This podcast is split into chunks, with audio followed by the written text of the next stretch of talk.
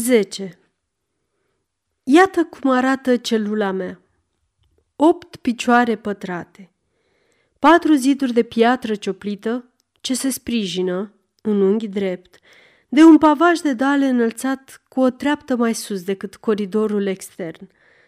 La dreapta ușii cum intri, un fel de adâncitură, ca o scălămbăială de alcov. Acolo se presară o mână de fin – pe care se presupune că deținutul trebuie să se odihnească și să doarmă, nescoțându-și pantalonii de pânză și haina de sac, pe care le poartă atât iarna cât și vara.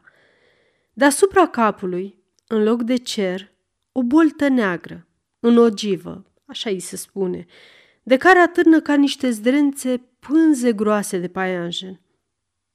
Nici urmă de fereastră. O ușă al cărei lemn e ascuns în fier.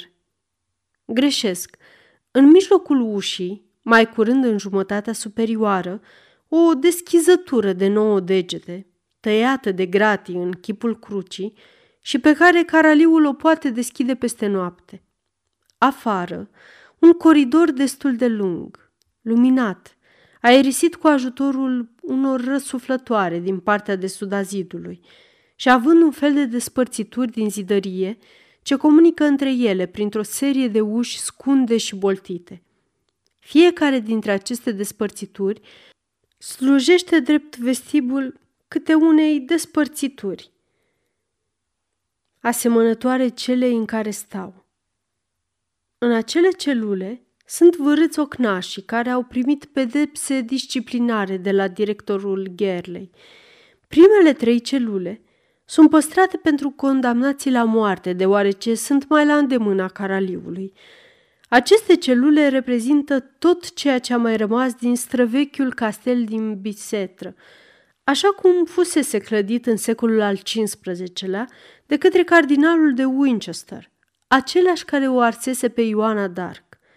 Am auzit povestindu-se acestea unor curioși veniți să mă vadă de ună zi în chilia mea – și care mă admirau de la distanță ca pe un animal din menagerie.